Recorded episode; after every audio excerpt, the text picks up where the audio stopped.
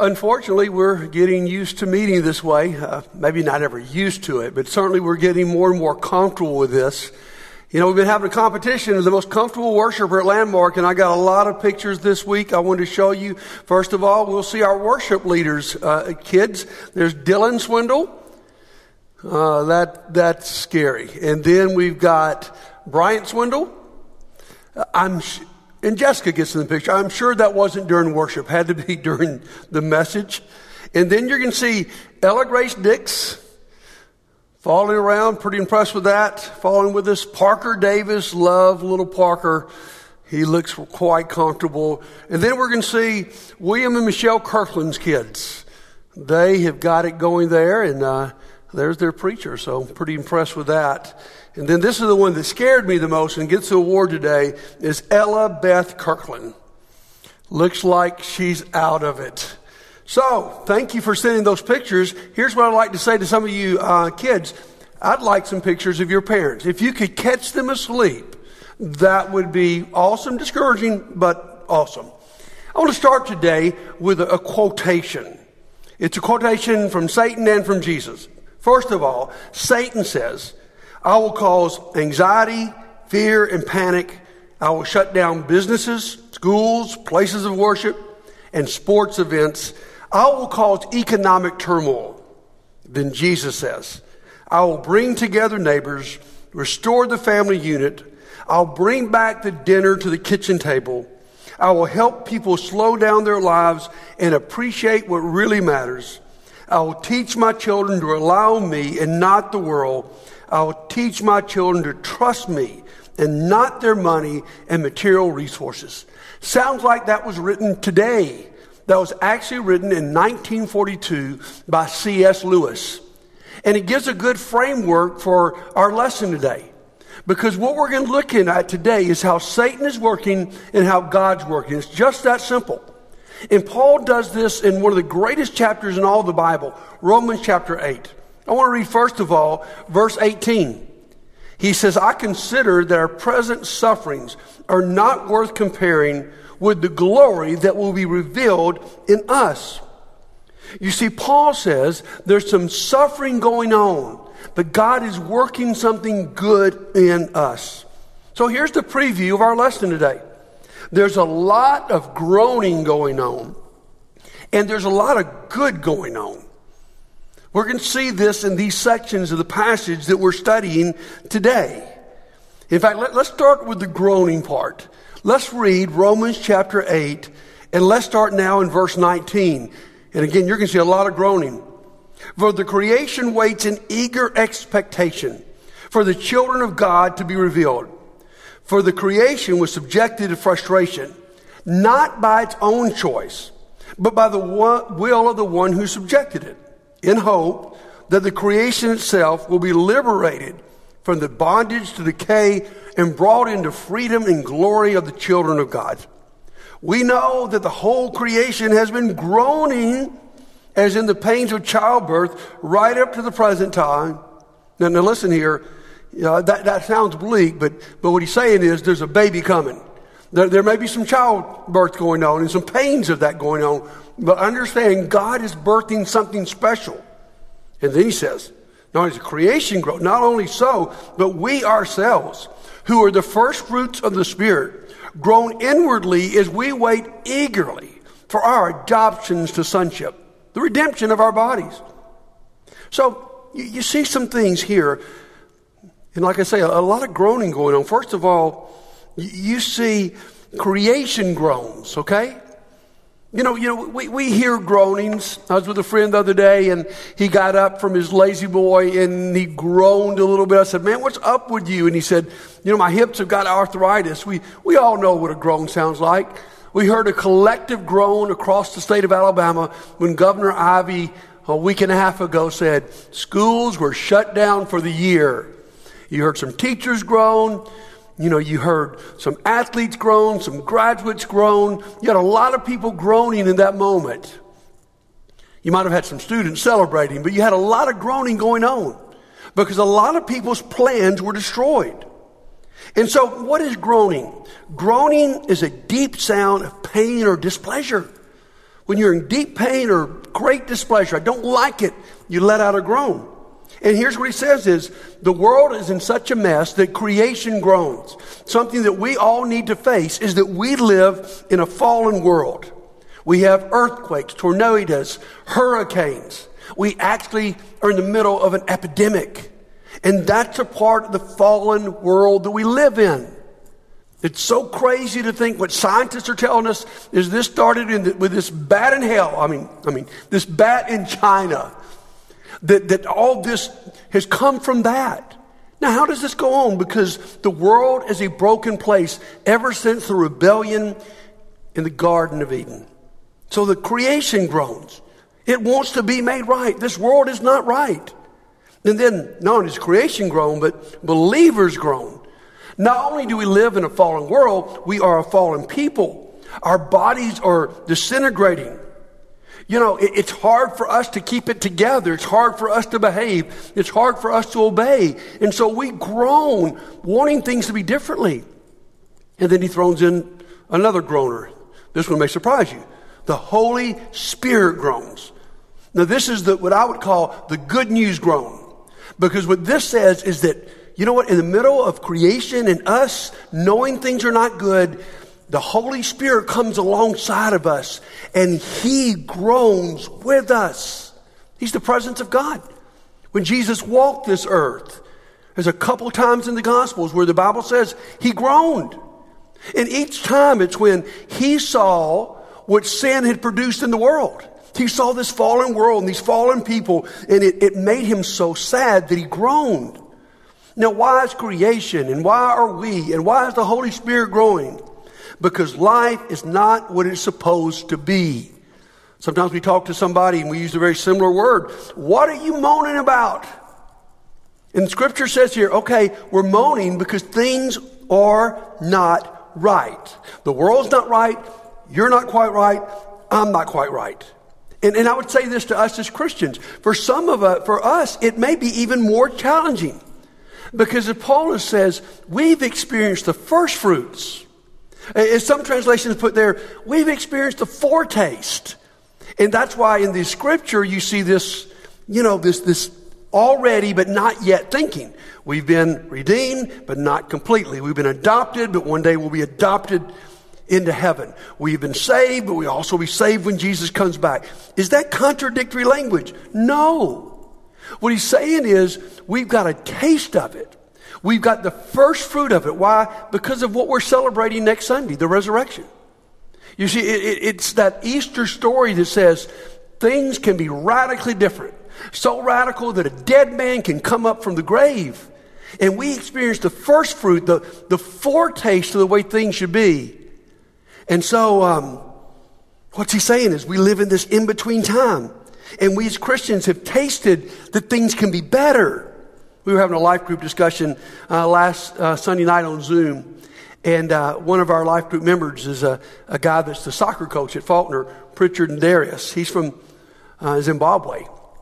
And um, we were talking about how difficult this was and uh, how people didn't know what was going to happen tomorrow. And there was the fear of the unknown. And he sort of interrupted us and say, guys, this is the way people live in my country every day. They're not so sure about where the meal's going to come tomorrow. And yet we've been spoiled. And in some ways, we as Christians, we know that this is not right. We have a greater expectation because we are experiencing what heaven will be like. We're experiencing a taste of heaven. And so we know, the Holy Spirit knows life is not what it's supposed to be. Now, let's get though to the good part of here. There's a lot of good going on in the middle of this. Let's go back to Romans 8 and let's walk through this slowly. Romans 8, verse 26.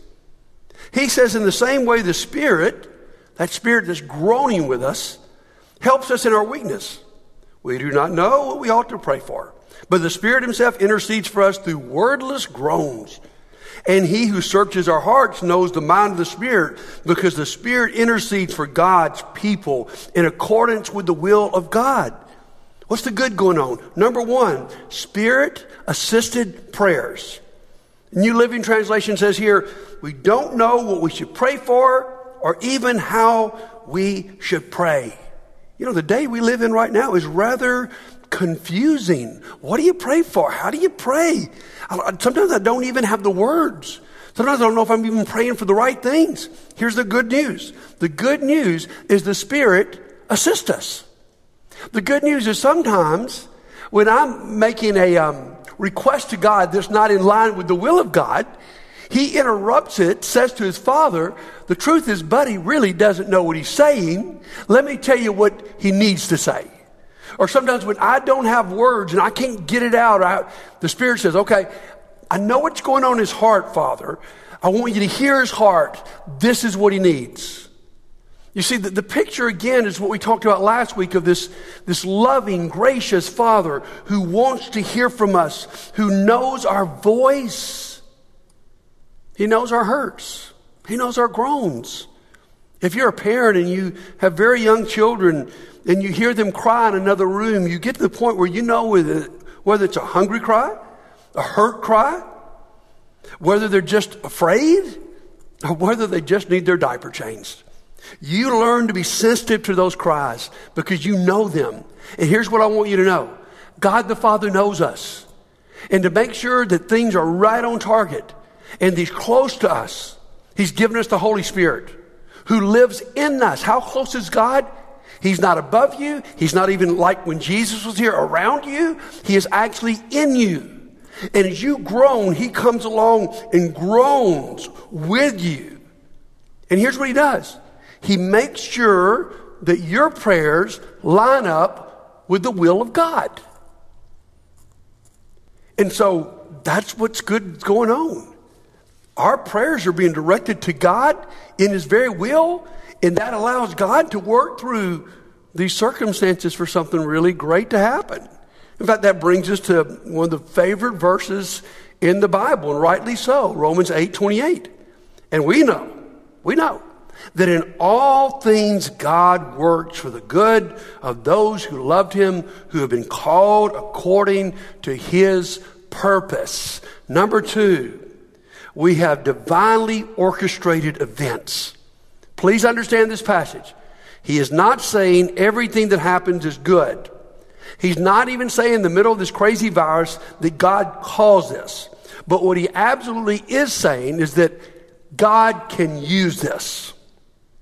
You see, God is so powerful and He is so all knowing and all loving. He can take all the different circumstances of our life, bring it under His sovereignty and control, and actually use it for something good. How good is He? He's so good that He can take your greatest failure, your biggest mistake, and turn it into something good. For most of us, it's our weakness that's become our ministry. Why? Because God can take not only the good things that happen in your life, but even the bad things that happen in your life. And He can orchestrate it in such a way that you come out a better person equipped to help people you would have never been able to help if you hadn't been addicted to drugs. You'd have never helped if you hadn't had that failure in your life. You'd never been able to help if you hadn't been through that divorce. Now, I'm not saying all those things were God's will, but what I'm saying is, we, we have a God who's great enough, who loves you enough, who's sovereign enough to take those things and make something really good come out of it. You know, so, you know, I, I sent a Facebook message out this week asking this question. And Leslie started a minute ago. What is the good you see God doing in this crisis? I, I like what my long term friend Michael Champion said. He said, We're probably not going to really be able to answer this till it's over. And I think he's right in so many ways, but there are so many answers that we're given of things we're already learning. I, I like what Leslie said a moment ago about, you know, about the, the isolation and, and having to slow down. Slow down enough to evaluate ourselves. You see, I think in the middle of this, what many of you said to me was that God is revealing our idols, things that just flat mean too much to us. He's making us understand what's always been true is that we are out of control of our lives. Oh, one of the best things happening is I see families coming together. Know, I'm sure there's tension, I'm sure there's difficulty, but I see especially many young families are spending more time together than they ever would have any other way. And as someone put on my Facebook post, we see neighborhoods having, uh, uh being reborn. That in this culture, we don't know our neighbors. Now, as we walk the streets, as we step out to pray, we're getting to know our neighbors. And we're seeing our country united. I mean, this is so bigger than our partisan divides and our petty issues. And you see people coming together to serve each other. We see the best of our people and, caring for each other. I, I like what many people said is we also are learning to appreciate little things. Appreciating, someone said, the grass, appreciating the, the sunrise, appreciating our church family, appreciating the assembly of God's people, the gathering that we miss so much. And then for so many of us, this has placed us in a place where we're being called to spend more time with God than we ever have. And that's worth it all. And here's, here's what I'm so excited about this revival that many of us have been praying for for decades, this may bring it on. I mean, listen to this. Here's the end of a commentary in the Wall Street Journal of all places this week. Here it is. Could a rogue virus lead to a grand creative moment in American history? Will Americans shaken by the reality of a risky universe rediscover the God who proclaimed himself sovereign over every catastrophe? Man, be praying about that. I think God could use this this way. Because again, like he says, all things, including this, can be used by God for those who love him. And then let's keep walking through this passage, verse 28 tells us what God's doing behind the scenes. And we know that in all things God works. That's verse 28 again. Excuse me. Let me go to verse 29. Be worth reading again, wouldn't it? For those God foreknew, he also predestined to be conformed to the image of his son, that he might be the firstborn among many brothers and sisters. And those he predestined, he also called. Those he called, he also justified. Those he justified, he also glorified. Number three, what's he doing while we're groaning? We are developing Christ conformed character. Let me, uh, let me make this plain. No one is more committed to your growth in Christ likeness than God. And just like a good parent, our Heavenly Father is more concerned with our holiness than our happiness. He's more concerned about us developing as a person in the image of Jesus than all of our circumstances lining up. You see, here, here's what I see in this God's goal for us, and when you became a Christian, you said your goal for yourself was to be like Jesus, which sounds so crazy radical. And God is taking everything He can to help mold your character. It's like this. Never had a cooking illustration before. I know a lot of us are doing cooking we've never done. I hardly ever cook. The only time I ever cook is Christmas morning. I cook breakfast. And so this week, I, you know, I've been experimenting with a waffle recipe. And um, I've always just used the mixes, but I sort of looked up one and saw all the ingredients, you know, and how you put them together. You know, milk and flour and sugar and eggs and salt and baking soda and a little bit of vanilla. And together, all those ingredients made, if I have to admit, some really pretty good waffles. But on their own, who would want to just eat some salt? Who would want to just partake in some baking soda? Flour. I mean, on their own, but all together, they, they bring out something quite tasty. And I believe when, when God is trying to develop your character to be more Christ like, He uses all kinds of different ingredients Scripture, certainly the Holy Spirit. Worship is transformative. People in your life who rub you the right way. Going out and serving changes you. And yes, trials that even make you groan change you. So look at all God's doing. Look at the three things we've talked about. He's, he's working our prayers, He's orchestrating events, all so that we could be more like Jesus. So I want to I want to get to our application here today.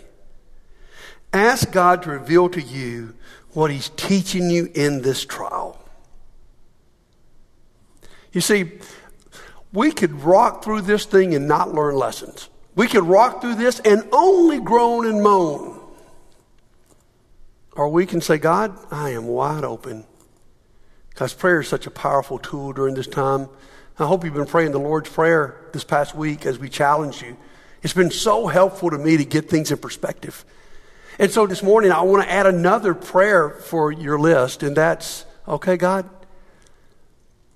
I want to be open to what you're trying to teach me. Maybe this thing might get over a little quicker if, if we know what you're trying to teach us. So, God, please reveal that. You see, if we're not careful, it's like we talked about last week. We only see the foreground of all the turmoil. But what we must see is the background. So you got to look a little further and you got to ask God to, to reveal that to you. So let me add one more point to this of what, what God's doing. And this is what I would call truth inspired hope. God is working in our lives to give us hope in the middle of this. That's truly what this passage is all about. Right in the middle of it, he says, For it's in this hope we are saved. And I don't think that's just talking about heaven and hell being right or wrong with God. I think he's talking about in the circumstance we're in right now. It's hope that keeps us going. In this whole passage, man, I love the Bible. And I love how real it is. He's not trying to be Pollyanna. He's not trying to say nothing bad happened in your life. He's not trying to say, as a Christian, you should never groan. But what he is saying is, in the midst of this, if you'll look close enough, God is doing some really good things. And because of that, we are people who have hope as the anchor of our soul that keeps us tethered in this crazy time. You see, all you really need is a little bit of hope to endure anything. That's what studies have said. If someone has hope, they can go through almost anything. There's a story came out of the end of World War II when the American soldiers got in Germany. And there were all these orphan children, and so we built all these orphanages. But we noticed the children could not sleep, even though everything was being taken care of them. But through the last, because through the last years of the war, they had not been able to count on a meal the next morning. And so they were so anxious the children couldn't sleep. And so we learned to do something really unique. We would give every child a piece of bread, not to eat, but to hold through the night. And they could sleep. And what I am saying to you today is that God has given us the promises of this word for us to hold on to in the middle of our trouble. In fact, I'd like to, us to close with the end of this chapter. And if you would right now, wherever you are, please stand up, wake a few people up there, and let's read. I'm in start in verse 35, and we're going to read to the end of the chapter.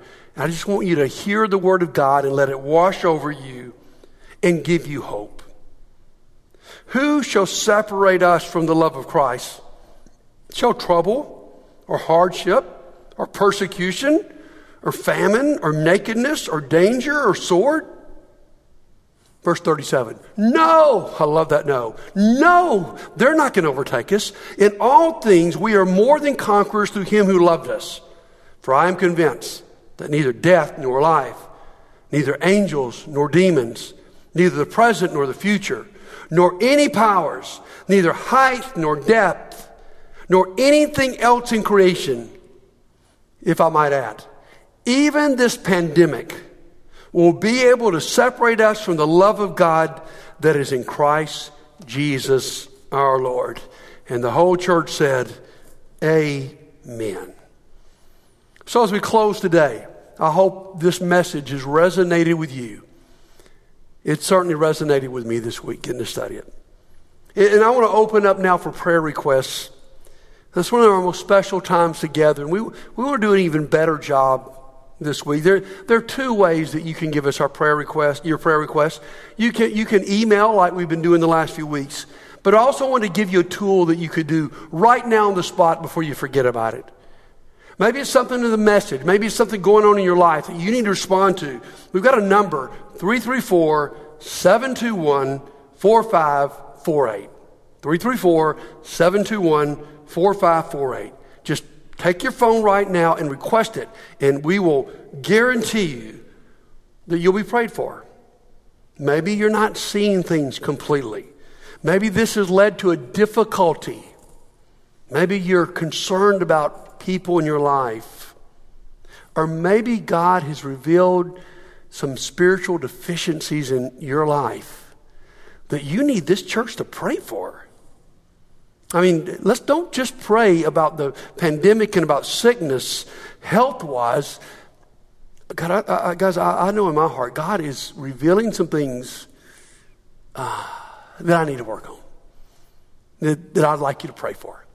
And let me just say this right now. Some of you, because I see some of one of the good things coming on this is, is I see the people that are watching this, and many of you hadn't been to church in a long time. And we're so thankful you're with us on this. And some of you, maybe you've been introduced by a friend and, and you've not been a follower of Jesus and you know the groaning part, but you don't know the good part. And, and you've discovered that God can use even this. And maybe you're ready to follow Jesus. And possibly even there's someone out there that is ready to be baptized. And I'm telling you, if that is what you desire to do, we will find a way to do it. If we got to wear a gas mask, we will find a way for you to be born again into Christ. You text that to us with your name if that's something that you're interested in. And please, in all those texts, please give us your name so that we know what to pray for and who to pray for. So here's what I want to close with there's no doubt that God is working. No doubt. He always has, always will. The only question is will I join him? Well, I join him. And so this week, my challenge as we dismiss from this gathering is for us to join him in his work. And my challenge for you, and this will be my Facebook message, and some of you may not have Facebook to answer my questions every week. I'd love to hear from some of you, especially about this question. How is God using this to transform you spiritually? How's God using this difficult time to change your relationship with God? Send that to, and, and let me say this the more specific you can get with that, the better it will help me. Because no question, God's working. Oh, I know we're groaning, and there's nothing wrong with us groaning. But we've got to see that God's working, and we've got to join Him in this work. Let's pray together. God, we thank you that we can hold to the promises of your word. God, we thank you for this revelation to Paul that sounds like it was written for us, that you are working in the midst of our difficulty, that the Holy Spirit is in us and helping us with our prayer life, Father. That you are taking these difficult circumstances, Lord, and you're making everything work together for our good. You're transforming our character into the character of Jesus. And oh God, thank you so much that you have given us a hope to hold on to. We give you all the praise and the one who made this possible, Jesus Christ. Amen. Thank you so much for being with us. Have a great week in the Lord.